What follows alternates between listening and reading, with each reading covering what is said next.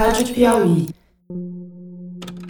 Olha, a primeira vez que entraram na minha casa, eu tinha uma câmera, essas bolsinhas da Canon, que acho que custaram dois mil reais, três mil reais. Foi de um projeto nosso, né? Um projeto para nós filmar, gravar tudo que a gente for fazer. Essa é a Alessandra Corap, uma indígena do povo Munduruku que vive no Pará. Ela está contando um episódio que aconteceu em 2019, quando invadiram a casa dela, em Santarém, que fica na margem do rio Tapajós. E aí eu cheguei, né? E a minha casa estava aberta, mas eu achava que é meu filho que deixou aberta a, a porta. Eu dizia assim, não, mãe, eu deixei, mas não. Ele disse, mãe, eu fechei a porta. Eu disse, mas a porta está aberta. Primeiro a Alessandra achou que fosse ladrão. Mas à medida que foi andando pelos cômodos, ela viu que quem entrou não quis levar vários objetos de valor que ela tinha.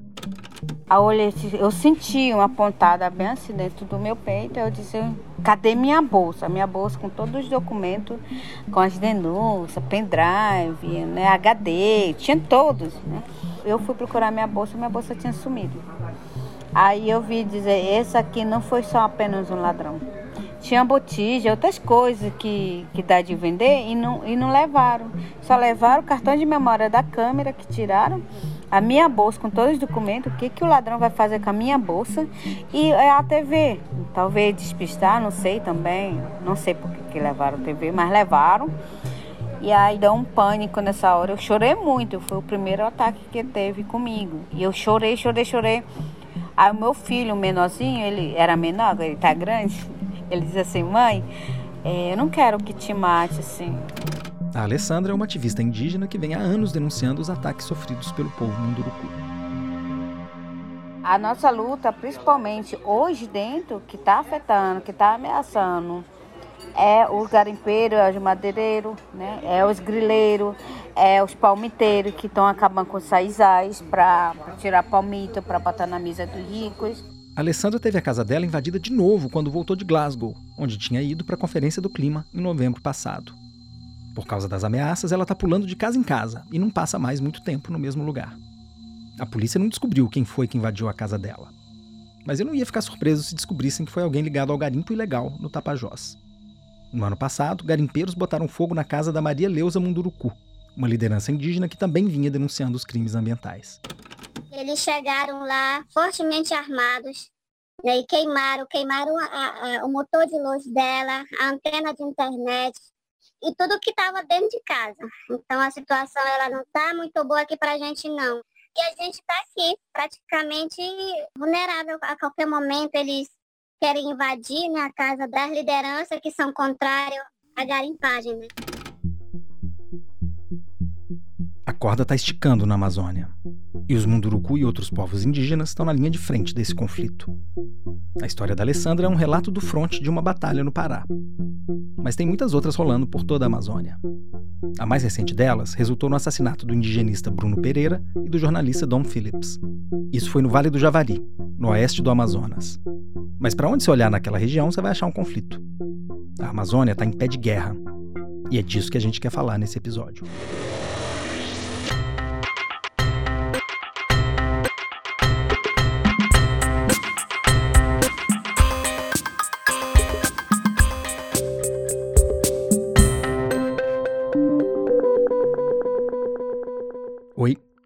Sou Bernardo Esteves e está começando mais um episódio de A Terra é Redonda Mesmo, o podcast de ciência e meio ambiente da revista Piauí. A gente está produzindo essa temporada em parceria com o Instituto Talanoa. A gente quer falar dos principais desafios que o Brasil tem para proteger o meio ambiente e enfrentar a crise climática. A gente está de olho no que os cientistas estão dizendo e nas ideias que os candidatos estão propondo para enfrentar esses problemas, para a gente poder votar baseado em evidência em outubro. O desafio imediato de quem ganhar as eleições vai ser desarmar a bomba da escalada da violência e do crime ambiental na Amazônia. Para falar disso, eu fui atrás do jornalista Cláudio Ângelo, que é coordenador de comunicação do Observatório do Clima. O Cláudio escreveu um dos melhores livros em português sobre a crise climática. Se chama A Espiral da Morte. No começo do ano, ele escreveu um texto chamado Vai Ter Guerra na Amazônia, que saiu no blog da Companhia das Letras. O Cláudio estava voltando de uma viagem de quase 20 dias pela Amazônia e contou como dava para sentir no ar um clima de hostilidade que ele nunca tinha visto. Bernardo, assim, você, você sabe como é que a banda toca por aquela região. Né? Vários lugares da Amazônia são regiões de fronteira, e fronteira compreendida no sentido é, mais bang-bang possível. Né? Então, para jornalistas e para ambientalistas, dependendo de onde você vai na Amazônia, nunca é um lugar tranquilo. Tem sempre um risco. Eu morei na Amazônia, morei no Acre, fui várias vezes para lá em viagens de trabalho, mas eu nunca senti é, antes a, a tensão que eu senti agora, especialmente em Novo Progresso, que é a última cidade do sudoeste do Pará, no eixo da BR-163, antes da divisa com Mato Grosso. Cláudio contou uma história que me deixou impressionado. É, eu tive três colegas, é, é, duas delas são, são pessoas que eu conheço, que fizeram check-in no mesmo hotel em que eu fiquei, em Novo Progresso, com Tasso Azevedo, em 2019, primeiro ano do governo Bolsonaro, e foram fazer um trabalho de campo, e quando voltaram à noite para o hotel, tinha um envelope para elas na recepção com três balas de revólver, uma para cada um. Então é esse tipo de coisa que, que acontece, né? E a gente ouve avisos das pessoas com quem a gente vai conversar lá, tipo, olha, não ande em tal lugar, é, não se exponha, não fique muito tempo na cidade, convém não ficar muito tempo na cidade, porque as pessoas começam a saber quem é você e começam a querer saber o que, que você vem fazer. Então é tudo conflui ali para um clima um pouco de intimidação. O Cláudio está na estrada há bastante tempo. A gente trabalhou junto quando ele era editor da revista Super Interessante. Isso foi no fim do século passado. É, nunca antes, e eu acompanho a Amazônia há mais de 20 anos, nunca antes eu senti que o crime ambiental estava tão empoderado e tão à vontade na Amazônia como ele está hoje. Né? São cidades inteiras que vivem de ilícitos e elas ganharam uma sinalização muito clara do presidente da República que esses ilícitos não apenas serão tolerados, como eles serão é, estimulados. Né? Quantas vezes você já não já viu o ex-ministro do Meio Ambiente, cujo nome não declinarei aqui, falar para madeireiro: vocês são trabalhadores, cidadãos de bem, vocês não podem ser criminalizados por estarem trabalhando para pagar a comida dos filhos de vocês. Então, isso tudo cria um caldo na região de muita violência. E, e evidentemente, o, o acesso facilitado armas, que naquela região sempre foi facilitado, ele agora virou uma coisa muito escancarada, né? a ponto de eu ver num ramal, né, numa estrada de terra, na direção da terra indígena Mecranotiri, lá dos, dos índios Caiapós, no município de Altamira, é, um CAC, um clube de atiradores é, sendo construído, né, um outdoor, assim, no meio de uma fazenda, tá aqui futuras instalações do CAC de Castelo dos Sonhos. Então é, é por aí. CAC é a sigla para caçador, atirador desportivo e colecionador. E o governo Bolsonaro tomou várias medidas para facilitar o acesso desse grupo a armas de fogo e munição. Com essas medidas, tem cada vez mais grileiro, madeireiro e garimpeiro se armando, e eles estão avançando sobre as terras indígenas. As invasões em terras indígenas quase triplicaram desde 2018. O número vem de um levantamento do Conselho Indigenista Missionário, divulgado na semana passada. No caso dos Munduruku, a pressão maior vem dos garimpeiros que estão invadindo as terras indígenas para tirar ouro, principalmente. O garimpo em terras indígenas é proibido pela Constituição, mas vem crescendo muito no Brasil, em particular durante o governo Bolsonaro. De acordo com o levantamento do MAP Biomas, a terra ocupada pelo garimpo nas terras indígenas cresceu quase 500% entre 2010 e 2020. E não é por acaso. A pauta do garimpo estava no centro da agenda do Bolsonaro. Aliás, o pai do presidente foi um dos mais de 100 mil garimpeiros que tentaram achar ouro em Serra Pelada, no Pará, nos anos 80. O próprio governo entrou para tentar exterminar os indígenas, né? Entrar, dividir o povo, dizer eles mesmo que se mate. Eu vou dizer, não vou demarcar nenhum território, mas vou ter o garimpo dentro da terra indígena, todo mundo vai garimpar. Isso teve uma divisão muito grande nas terras indígenas, com os povos indígenas. O presidente não perde uma oportunidade de defender o garimpo em terras indígenas e apoiou um projeto de lei que tentou autorizar essa atividade. Nós queremos uma solução para esse caso o Almirante Bento, que é ministro das Minas e Energia, está trabalhando nesse projeto de legalização do garimpo. não só na tua fazenda, bem como em terras indígenas. Pronto, agora comprei, comprei briga com o mundo todo. O Bolsonaro baixou decretos para flexibilizar as normas para mineração e para estimular o que ele chamou de mineração artesanal na Amazônia. Essas medidas foram monitoradas pela equipe da Política por Inteiro, que está de olho na boiada, conforme a gente contou no episódio passado. E a ciência tem apontado as consequências que isso pode ter. Um estudo da USP que saiu no mês passado calculou qual seria o impacto da abertura de áreas protegidas no Pará e no Amapá para mineração. A conclusão é que isso poderia levar a um desmatamento adicional de quase 8 mil quilômetros quadrados nos próximos 30 anos. Isso além do que já seria desmatado normalmente. Isso é nada menos que um sexto das áreas protegidas consideradas nesse estudo. Mas o desmatamento está longe de ser o único impacto da mineração em terras indígenas. Quando a gente está numa roda de, de conversa, a gente pergunta para as crianças: o que é que o garimpo traz para nós? A gente está falando de prostituição, a gente está falando de droga, a gente está falando que mais? De invasão, aqui acaba os garapés, as nascentes. E aí as crianças, e o lixo? Tia, não tem lixo na aldeia, não? Aí está, o garimpo traz o lixo também. Realmente traz mesmo, porque muita bebida alcoólica, garrafa, sacola, monte de, de lixo, né? A gente, a gente observa que as crianças também observam o que, que o garimpo está trazendo para dentro do território. Né? A destruição total do território. Você talvez tenha visto foto das águas turvas em Alter do Chão no começo do ano. Alter do Chão é uma praia de rio na beira do Tapajós e está entre as mais bonitas do mundo. Tem gente que chama aquela região de Caribe Amazônico. Só que a água ficou marrom em janeiro, e uma análise de imagens de satélite mostrou que era por causa da explosão do garimpo. Será que, que nós temos que viver a vida toda bebendo água suja? Será que nós não temos direito de beber água limpa? Será que nós, nossos filhos, não pode ter uma água limpa? Será que nossos filhos não pode comer uma caça, o peixe que está contaminado pelo mercúrio? O mercúrio é um dos maiores problemas do garimpo de ouro. Ele é usado para separar o metal precioso dos outros sedimentos. Parte dele é lançado nas águas e parte volta com as chuvas depois de evaporar. Em contato com bactérias na água, o mercúrio passa por uma transformação e vira um composto tóxico, o metilmercúrio. Esse composto é absorvido pelos plânctons, que é comido pelos peixes, e acaba contaminando toda a cadeia alimentar. O mercúrio ele vai indo para os peixes, né? Para os peixes pequenininhos que os garimpeiros mexem lá, queima lá o ouro e aí vai os peixinhos pequenos comem, os grandes vão comendo os pequenininhos.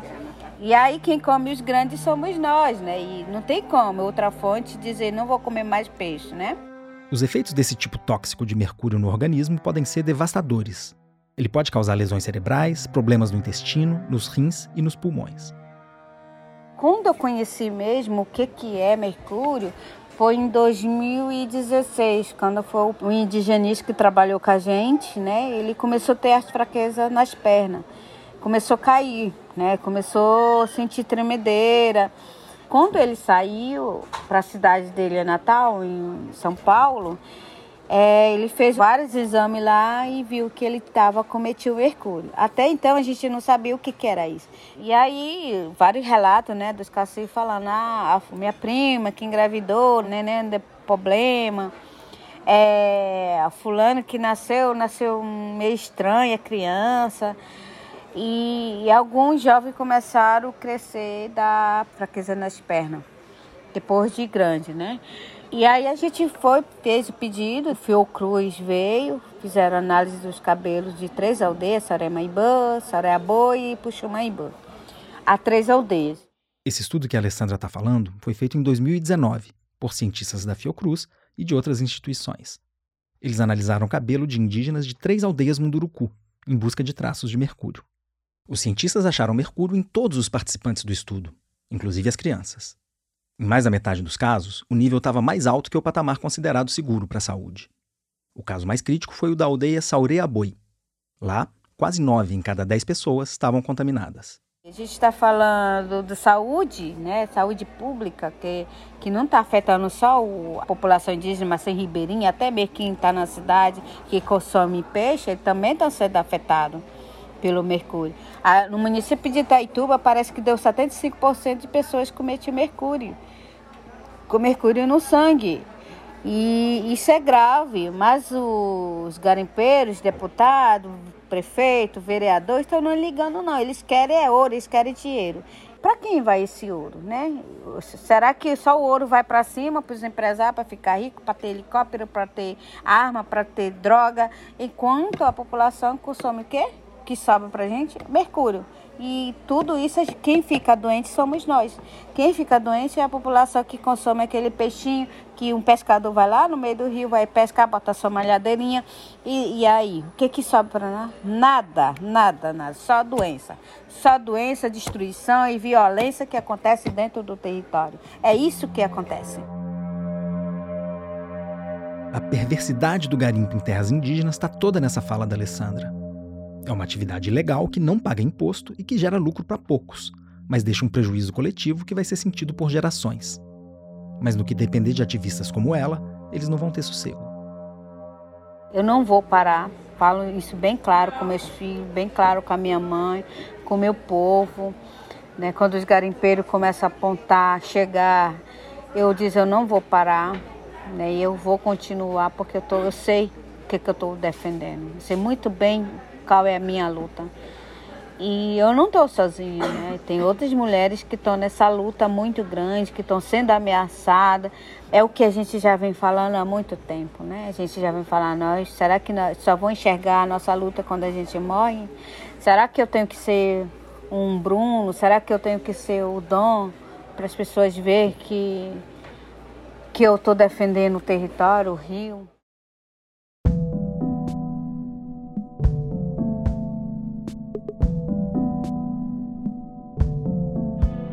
Quero aproveitar que a Alessandra falou no caso do Bruno e Dom para explorar um outro aspecto da guerra que está rolando na Amazônia. Se no caso dos Munduruku o garimpo é que representa a ameaça mais visível, no Vale do Javari a pesca ilegal é que é o crime ambiental mais presente. Os suspeitos de matar Bruno e Dom estão envolvidos justamente com a pesca ilegal. Mas se fosse só isso, seria tudo bem mais fácil. Porque assim, a gente faz fronteira com o Peru e a Colômbia. Uhum. Né? Uma grande parte do território da na nossa fronteira norte, ela é um lado Brasil e o outro lado do Rio Javari é Peru, né? Numa área onde é considerada como uma das principais rotas do narcotráfico internacional. Esse é o Beto Marubo, um indígena do povo Marubo que vive no Vale do Javari. É, esses crimes transnacionais eles vêm adentrando é, em algumas atividades que já aconteciam, só que elas têm se intensificado de maneira assim muito colossal. Para você ter uma ideia, a cada mês, a, ca a cada semana, né, são retiradas toneladas de carne de caça e pescado, que são peixes nobres, né, o pirarucu, o tambaqui, a pirapitinga, né, lá na nossa região são peixes nobres, né, uhum. com bastante valor agregado. Então vem sendo consociado aos chamados crimes transnacionais, né? E aí o modus operandi desses crimes, né, sobretudo o narcotráfico, é outro. Não é o pescador simples que está entrando lá, né? É um pescador que está entrando com barcos de 100 mil reais, com motores de 250 mil reais, né? Uhum. Com uma estrutura de que antes não existia, né? Então, ao que tudo indica, algo consociado com os crimes transnacionais, né? No momento que, infelizmente, as instituições do Estado brasileiro estão totalmente desestruturadas. O Beto chamou atenção para uma novidade no cenário da Amazônia nos últimos tempos: a presença forte do crime organizado, envolvido com os ilícitos ambientais que sempre foram praticados naquela região. Nós ficamos muito assustados quando a gente viu grandes quantidades de invasores chegando no interior do Vale do Javari, região como, por exemplo, no, no alto rio Ituí, né, no médio rio Ituí, que é uma região longínqua, né? E para chegar a essas regiões você tem que ter todo um custo de logística extremamente caro, entende? A gente vendo o valor da gasolina que está agora, né? Imagina, o cara tem que gastar 200, 300, 400, 500 litros de gasolina para chegar nesses locais, entende? Então havia toda uma estrutura financeira e organizada, existe, né? não havia, ainda existe essa estrutura atuando no Vale de Javari. Isso nos preocupou. Quando eu conversei com o Beto, ele ainda estava de luto pelo Bruno Pereira, que ele considera um irmão de mato, e também pelo Dom Phillips. Os dois tinham sido assassinados fazia pouco mais de um mês. Mas é importante lembrar que Bruno Pereira não foi o primeiro indigenista da FUNAI morto nos últimos anos. Antes dele, teve o Maxiel Pereira dos Santos, assassinado em 2019. Maxiel era um aprendiz, de uma certa forma, meu e do Bruno, porque nós convocamos ele, nós demos a oportunidade para que ele é, exercesse a função é, na FUNAI, né? Então, ele passou a ser uma pessoa muito ligada a mim e ao Bruno, né? Porque nós na época éramos superiores dele, e mas automaticamente ele se tornou amigo, né? Amigo, confidente. E ele foi também, assim como o Bruno, é, covardemente assassinado na cidade de Tabatinga, né? É um crime que, do nosso ponto de vista, é mais ou menos o consecutivo que ocasionou é, a morte do Bruno também, do Bruno e do Dom Philip, né? Como as autoridades não tomaram nenhuma providência, não é, demonstraram nenhum interesse para investigar, solucionar e apresentar não somente para as famílias, como para a sociedade brasileira, sociedade regional, os criminosos se sentiram empoderados de cometer outros crimes, né? Um contexto onde há um aval oficial para que isso aconteça em regiões como a Amazônia, né? Isso tem se tornado motivos do aumento da violência. O Beto estava impressionado com o descaramento dos criminosos e estava preocupado com o risco corrido pelos povos indígenas isolados que vivem no Vale do Javari. Se eles matam pessoas conhecidas, né? Por que, que eles não vão matar os isolados lá no meio do mato, onde ninguém acessa? Só eles. A lógica é essa. Uhum. Entende? Então eles podem sim estar invulneráveis, sim, nesse momento. A FUNAI, o Estado brasileiro, ele abdicou totalmente da sua responsabilidade. Então lá está um faroeste. E não parou ainda. Apesar da morte do meu amigo Bruno, do meu amigo Dom Felipe, né? não mudou nada. A situação permanece a mesma. O Beto não é o único a enxergar um estímulo do governo a essas invasões. Com os discursos contra a fiscalização ambiental e a favor do garimpo em terras indígenas, o Bolsonaro está jogando gasolina nessa fogueira. Eu quis falar disso com a Nathalie Unterstel, do Instituto Talanoa. Há anos, a Nathalie é fonte para as matérias que eu escrevo sobre clima e meio ambiente. E ela vai conversar conosco durante toda essa temporada. Nathalie, em que medida você acha que a gente pode associar de alguma maneira o assassinato de Bruno e Dom à política indigenista do governo Bolsonaro? Bernardo, eu acho que a gente não só deve associar, como a gente deve perceber que tem uma relação causal. O fato da gente não ter mais uma política de fiscalização, né, de fazer cumprir as leis, a Constituição brasileira, na, na sua dimensão dos direitos indígenas, dos direitos ambientais, faz com que na floresta, né, a gente veja violência, a gente veja desmatamento. Né? E aqui, para dar uma ideia da gravidade disso, hoje, se a Amazônia fosse um país, ela seria o país com a quarta maior taxa de homicídios do mundo, Uau. só atrás de El Salvador, Venezuela e Honduras. Tá? Essa é uma realidade de agora. E o fato que a gente vem chamando atenção, né, sempre aqui, é que a liderança presidencial é muito importante. A gente viu isso na pandemia, né? Quando o presidente fala que não vai se vacinar, o que, que acontece? Muita gente não vai se vacinar. A mesma coisa aqui com relação à política indigenista e, e ambiental, né? O, as falas do presidente, elas influenciam o comportamento das pessoas e também os discursos e as expectativas dos próprios políticos a gente tem acompanhado nos estados, né, como também os governadores, as assembleias legislativas estaduais, elas replicam esse comportamento. Elas começam a dizer que, enfim, que os indígenas não têm direitos ou, enfim, todas essas coisas que a gente tem visto acontecer. Então, tem um estímulo oficial para grilagem de terras, para garimpagem também, né? Ele é muito pró garimpo, ele uhum. defende o garimpo, a mineração ilegal é, de ouro. E a gente viu também o próprio Bolsonaro indo na ONU, né, em duas Assembleias Gerais da ONU e, inclusive, atacando lideranças nominalmente. Ele falou do Raoni e tentou é, sempre falar e de abrir as terras indígenas, independentemente dos indígenas não quererem, né, uhum. abrir aí interesses alheios.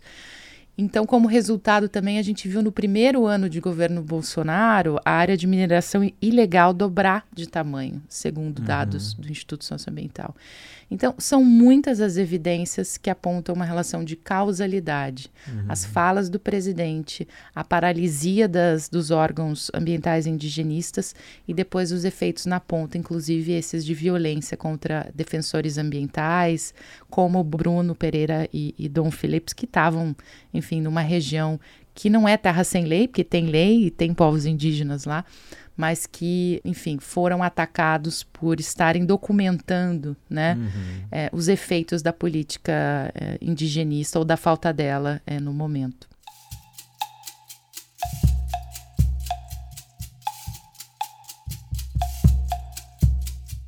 Uma coisa que tem em comum nos relatos que a gente ouviu da Alessandra Corap e do Beto Marubo é que os invasores das terras indígenas estão muito bem equipados. Isso é um reflexo da penetração do crime organizado na Amazônia. Quando eu comecei a pesquisa para esse episódio, eu tive a impressão que só ia entender o que está acontecendo na Amazônia se eu fosse conversar com alguém que conhece a fundo o crime organizado. E foi por isso que eu resolvi procurar meu colega Alain de Abreu, da Piauí. O Alain é um repórter investigativo que cobre esse tema e já lançou dois livros eletrizantes sobre narcotráfico no Brasil. Recentemente, ele vem apurando histórias de crimes ambientais na Amazônia. No começo do ano, ele publicou na Piauí uma reportagem muito boa escrita com Luiz Fernando Toledo. Essa matéria rastreou o caminho de um lote de madeira de ipê amarelo, cortada ilegalmente no sul do Pará, até uma loja em Nova York. Ela mostrou ainda como a maior facção criminosa do Brasil anda envolvida com o tráfico de madeira. Né? Nesse caso, o envolvimento do PCC. Mas eu acho que é uma prova interessante de confluência do crime ambiental com o crime organizado no Pará. É um processo relativamente recente que tem se acentuado muito, como tem sido noticiado. Uhum. E, e, como é que a gente poderia caracterizar melhor, Alan, essa confluência de que você está falando, né, de crime ambiental, de narcotráfico, crimes que a gente que você estava mais acostumado a cobrir até alguns anos atrás, né? Pois é, assim, é, é bom que se diga que o, o, narcotráfico é presente na Amazônia há décadas já, né? Desde a época dos cartéis tradicionais de Cali e Medellín, dos anos 80, já há relatos de grandes narcotraficantes atuando naquela região, no, principalmente no Amazonas e Pará é, e Rondônia também. Porque era uma rota, é, o Rio Amazonas possibilita uma rota muito interessante de escoamento da produção de cocaína colombiana e peruana até Belém e aí em seguida até o exterior, né, Europa e Estados Unidos. Agora, a entrada das facções criminosas a partir da década passada, dos anos 2010, é, o avanço dessas facções pelo norte e a criação de facções originárias mesmo da região norte, como a Família do Norte, muda o panorama, porque leva muita violência né, para aquela região. Hoje, se não me falha a memória, é a região com o maior índice de mortes violentas intencionais do país.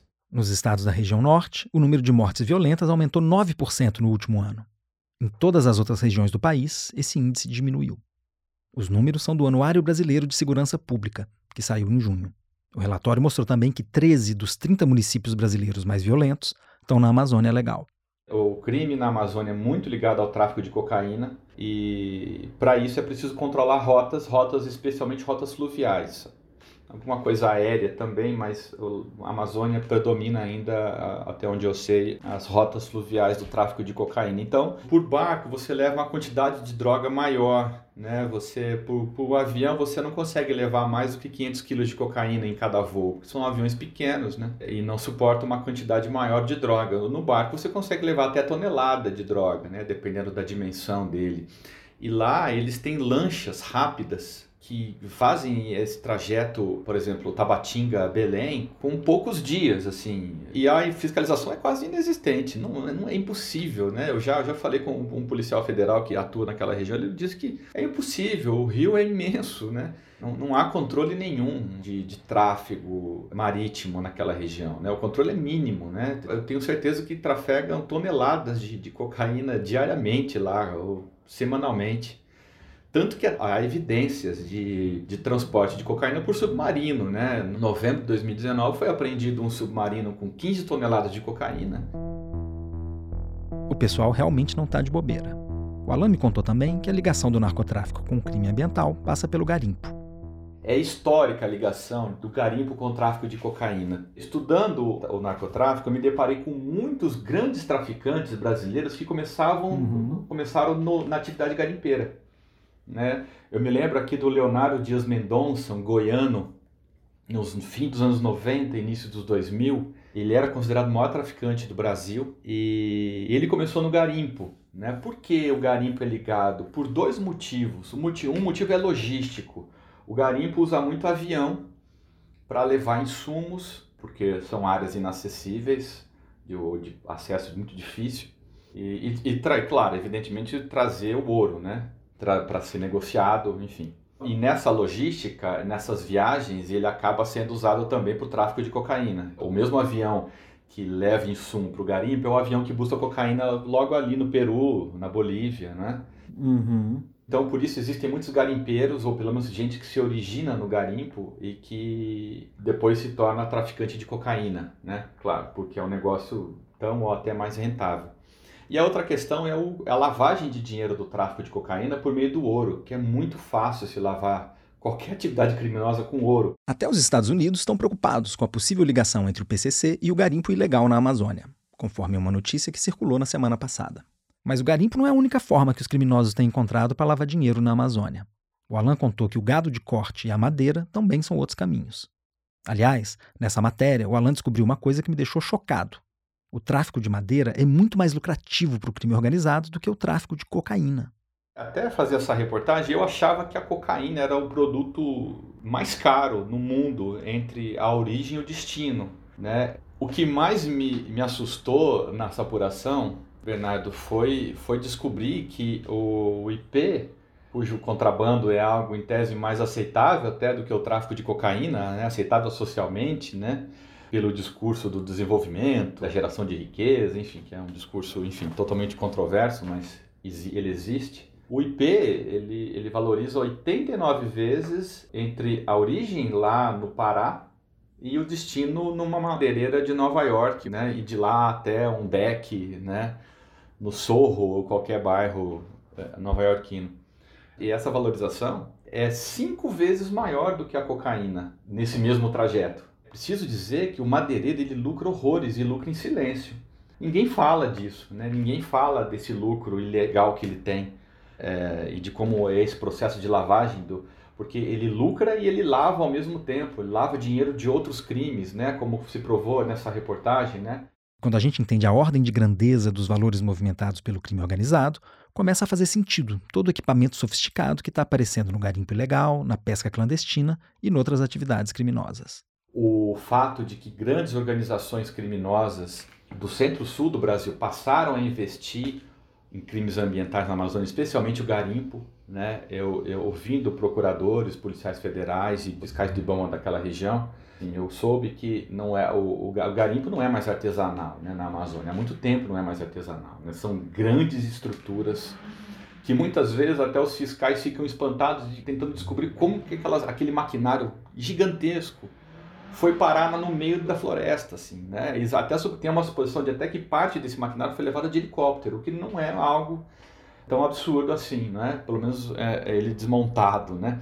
Equipamentos milionários, né? De extração garimpeira, assim, em larga escala. Então, é, é um capital muito grande investido nessa estrutura criminosa. Por esses depoimentos todos, uma coisa fica clara. Não é que vai ter guerra na Amazônia, como anunciava aquele texto do Cláudio Ângelo. Já está tendo. Eu perguntei a ele se não era o caso de corrigir o tempo verbal. Um colega meu, Caetano Scanavino, que é diretor do projeto Saúde e Alegria lá em Santarém, quando ele leu esse texto, ele me ligou e falou assim: Como assim vai ter? Está tendo. É, a guerra aqui já começou. Se você é um índio munduruku, você já está em plena guerra. A gente viu o que aconteceu com a Maria Leusa Cabá queimaram a casa dela. A gente vê o que está acontecendo com a Alessandra Corap, é, perseguida, tem que ficar mudando de lugar o tempo todo. Tantas outras lideranças Munduruku ameaçadas é, por garimpo, Caiapós ameaçados por garimpo, Yanomamis nem se fala. Então, sim, né, nas terras indígenas a guerra já começou. A gente pode ser um pouco cínico e dizer também que nas terras indígenas a guerra nunca parou porque eles estão em guerra há 522 anos. Passaram por um período muito agudo dessa guerra entre 1964 e 1988. É quase aquele conflito no Afeganistão, né? uma guerra meio crônica, é, que de vez em quando irrompe, de vez em quando sossega um pouco, mas você nunca deixa de estar em estado de guerra. Acho que na, na, nas terras indígenas é, é isso que está acontecendo, especialmente depois da elevação do preço do ouro é, com a pandemia, é, isso se intensificou. Né? Mas quando eu falo que vai ter guerra, é quando essa guerra ela se torna de novo sistemática e espalhada para além dos frontes onde ela já acontece hoje. E é quando o alvo passa a não ser mais uma população indígena ou um, uma comunidade ribeirinha, é, o alvo passa a ser o Estado brasileiro. Diante desse quadro, fica muito claro que o combate ao crime ambiental vai ser muito mais difícil do que foi na época que o Brasil conseguiu reduzir o desmatamento em 80%, entre 2004 e 2012. Hoje é crime organizado, hoje é PCC, hoje são máquinas de milhões de reais, Quer dizer, não tem como um governo admitir uma entrega de soberania de uma parte tão grande do seu território a bandidos desse jeito. Se o governo eleito em 2022, assumindo que ele tome posse, é, for agir contra o garimpo é, para fazer a desintrusão da terra Yanomami, você pode ter certeza que vai ter tiro, porrada e bomba. Eu quero muito estar errado sobre esse diagnóstico, mas com CAC sendo construído em Castelo dos Sonhos e com mais armas na mão de indivíduos privados do que no Exército no Brasil hoje, não sei se eu vou conseguir estar tão errado assim. Vai depender, evidentemente, do que o próximo presidente estiver disposto a fazer para controlar o crime ambiental na região, retomar metade do território brasileiro de volta para o Brasil.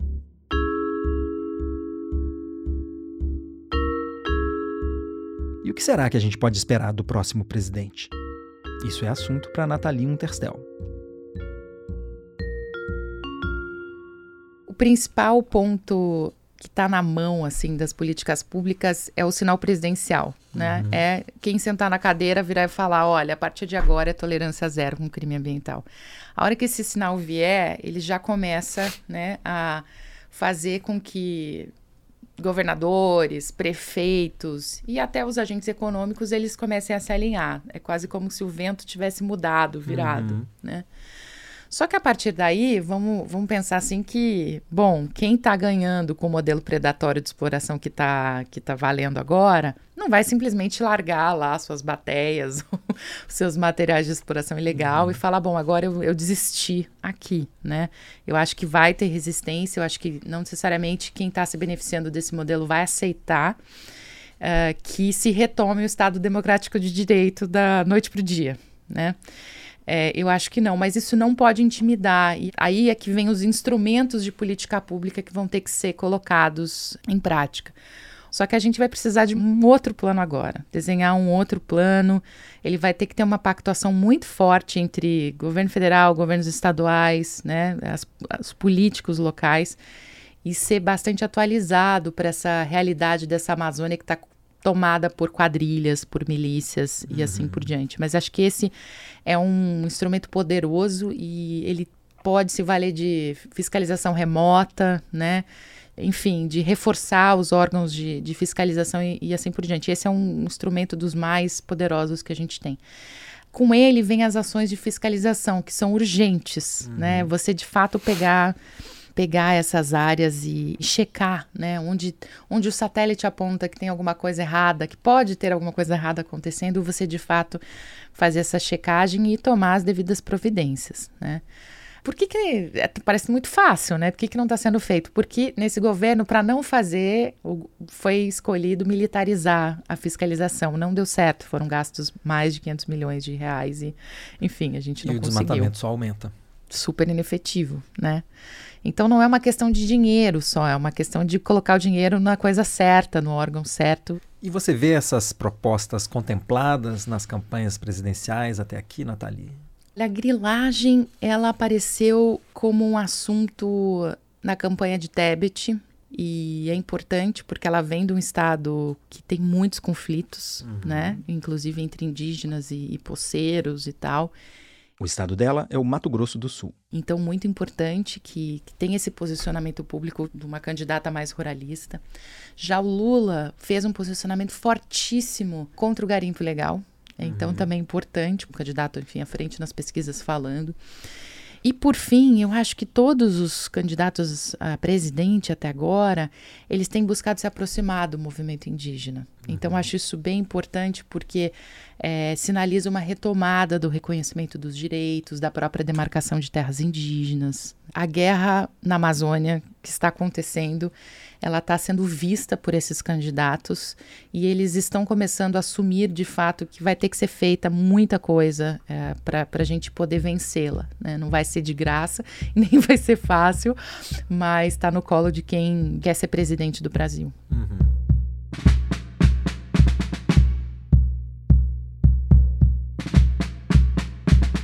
O depoimento dos indígenas que a gente ouviu no começo do episódio dá razão ao Cláudio Ângelo.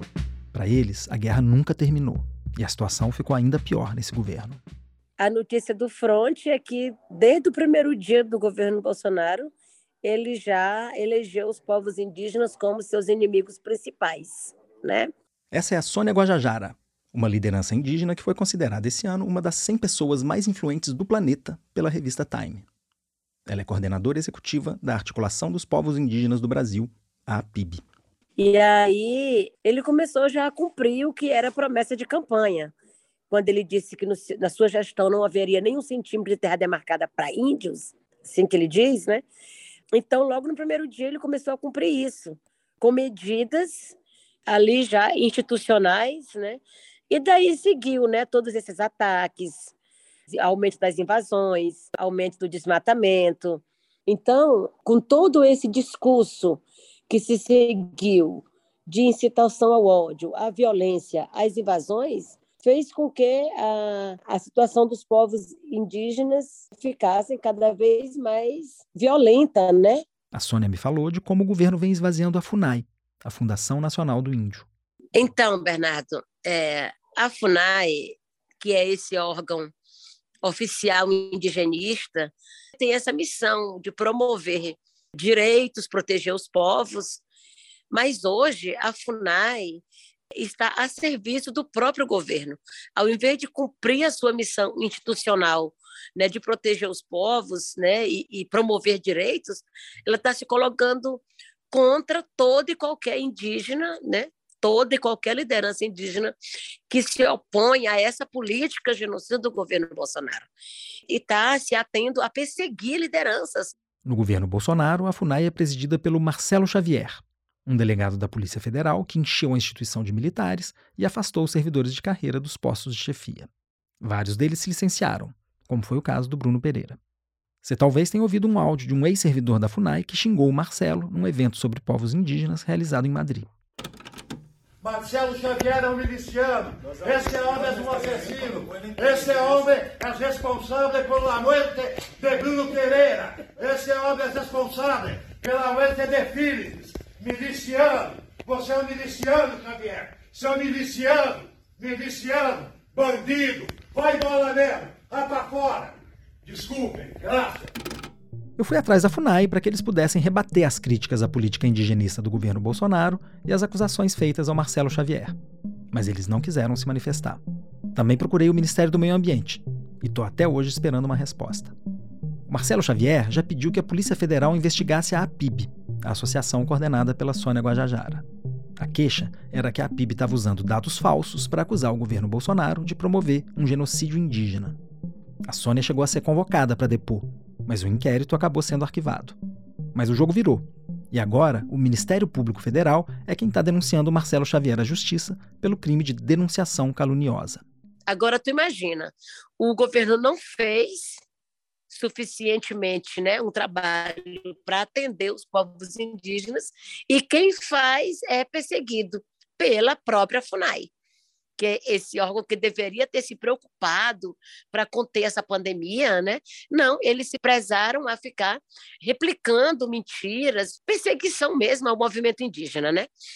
E aí hoje a FUNAI é um órgão que incita arrendamento de terra, que incita garimpo ilegal, que trabalhou dentro do Congresso Nacional, ali dentro da Comissão de Constituição e Justiça, pela aprovação do PL 490, que é esse que inviabiliza toda e qualquer demarcação de terras indígenas no Brasil né? e ainda abre porteira para passar toda a boiada né, desse governo.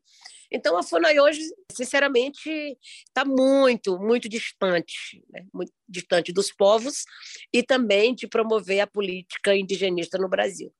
E está fazendo exatamente o contrário. A derrubada desse projeto de lei mencionado pela Sônia é uma das principais bandeiras dos povos indígenas hoje. Esse projeto propõe a criação de um marco temporal para o reconhecimento das terras indígenas. Se ele passar, só vão poder ser demarcadas as terras que já estivessem ocupadas por indígenas na data da promulgação da Constituição de 88. Só que esse marco deixa de fora os indígenas que foram expulsos das suas terras antes disso, por isso ele é problemático. A constitucionalidade do marco temporal está sendo discutida pelo Supremo Tribunal Federal. Mas o julgamento está paralisado desde o ano passado, depois que o ministro Alexandre de Moraes pediu vista.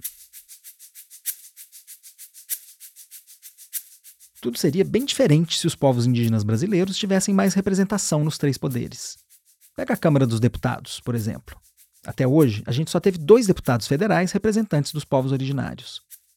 Em toda a história, nós tivemos apenas dois parlamentares.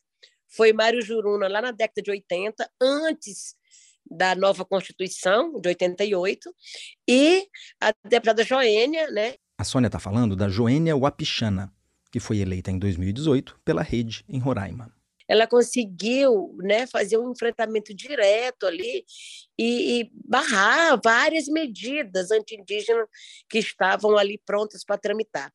Ela conseguiu articular a frente mista parlamentar em defesa dos direitos indígenas, né, e com essa frente conseguiu ali fazer uma grande articulação, tanto para evitar projetos né, anti-indígena, anti-ambiental, como também de tentar viabilizar né, outros projetos que pudessem beneficiar povos indígenas, né, comunidades tradicionais, meio ambiente. Então é ali que se toma a decisão sobre as vidas, não só sobre direitos.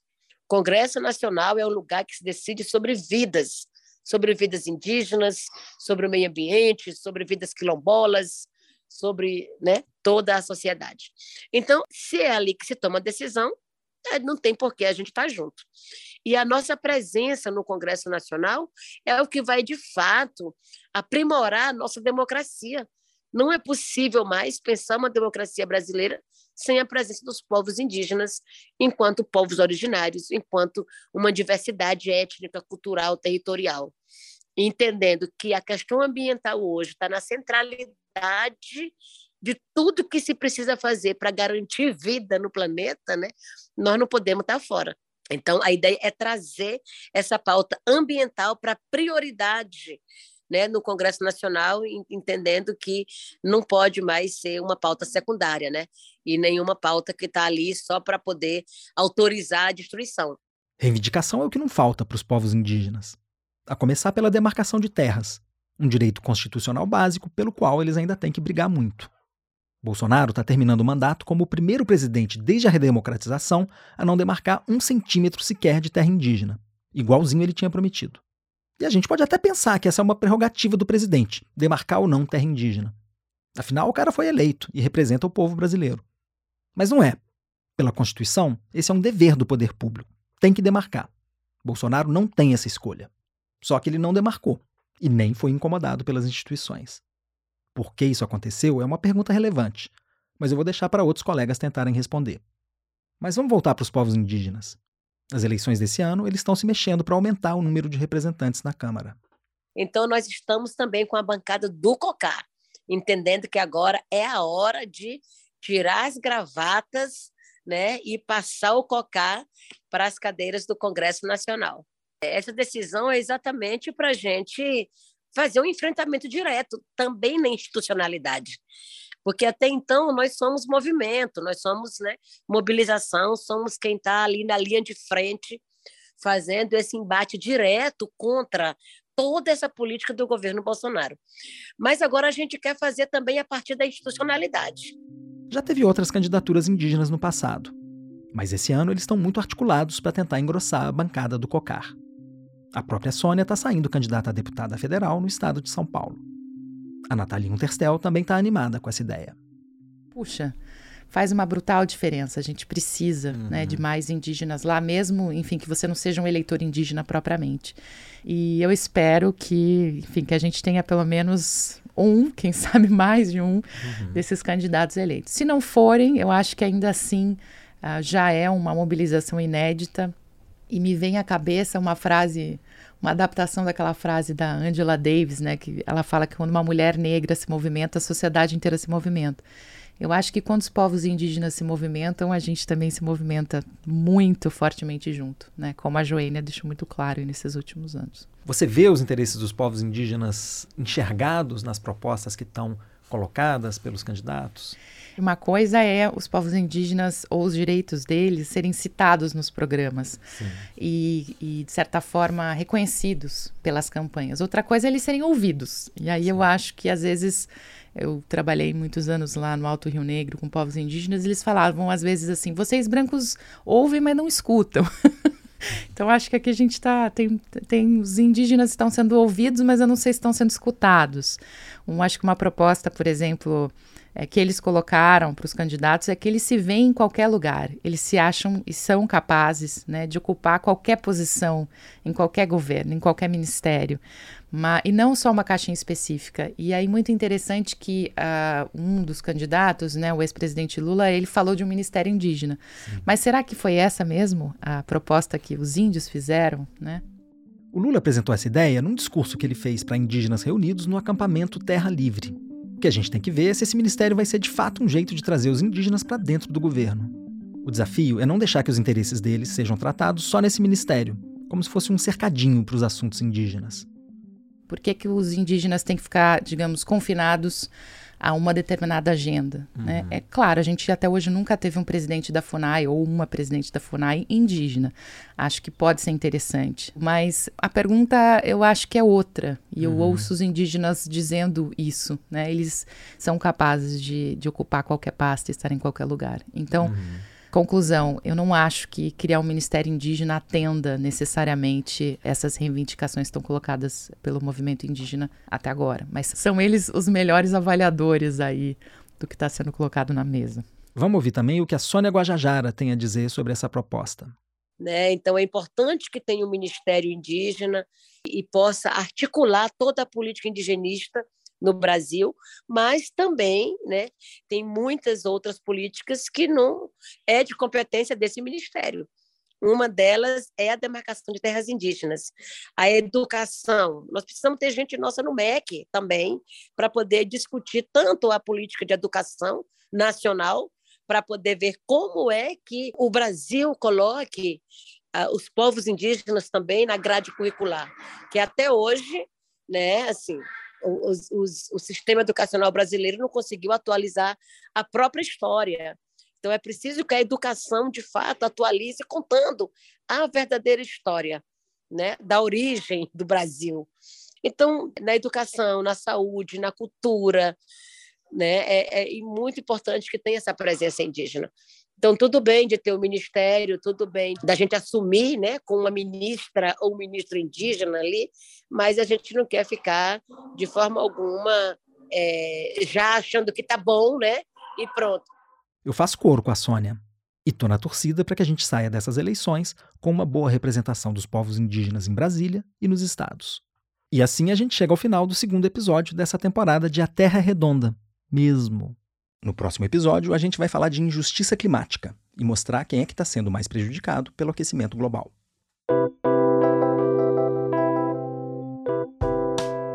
Mas não antes de tocar para vocês a pergunta do seu filho, o quadro em que cientistas brasileiros respondem às dúvidas que tiram o sono das crianças. A pergunta de hoje veio da capital federal e foi enviada pela Isis. Oi, meu nome é Isis, eu tenho 5 anos, eu moro em Brasília. Minha pergunta é: por que, quando a gente toca no olho com o dedo, dói e quando a nossa palpa toca, não dói? Tchau. Sabe que eu nunca tinha parado para pensar nisso, Isis? Também fiquei intrigado com a sua pergunta. Por que será que a pálpebra não machuca o nosso olho a cada vez que a gente pisca? Para responder à sua dúvida, eu fui atrás de uma neurocientista, a carioca Susana Herculano Uzel. Ela é professora da Universidade Vanderbilt, em Nashville, nos Estados Unidos. Olha só o que ela disse. Isis, adorei a pergunta. A resposta é que quando a gente fecha os olhos, as pálpebras não tocam no olho da gente, porque elas deslizam sobre uma camadinha, um filme de líquido, que são as lágrimas que umedecem os olhos da gente o tempo todo. Quando os olhos secam por alguma razão, até piscar é doloroso sim, então você está certinha. Se, se qualquer coisa que encoste no olho da gente, dói. Então tá explicado, né, Isis? Que sorte que a gente tá o tempo todo produzindo lágrima, né? Já pensou se a cada piscada arranhasse o olho? Ai. A gente recebeu a pergunta da Isis por e-mail.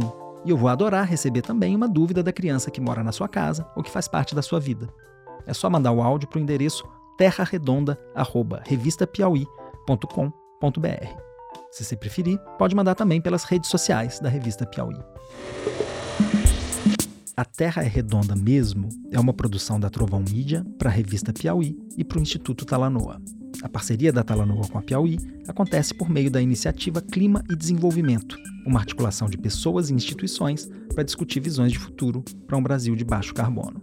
Eu sou Bernardo Esteves, fiz a reportagem e o roteiro desse episódio, com a ajuda da Esther Atanásio, do José Orenstein e da Natalia Unterstel. A Esther cuidou também da produção, junto com a Ana Bonomi e a Ana Azevedo. Quem fez a edição de som e a mixagem foi o Ricardo Monteiro. A trilha sonora é da Mari Romano. A gente gravou no Estúdio Rastro, no Rio de Janeiro, com o Dani Di. A Mari Faria faz a promoção e a coordenação digital do podcast. E a checagem é da Marcela Ramos. Até a próxima.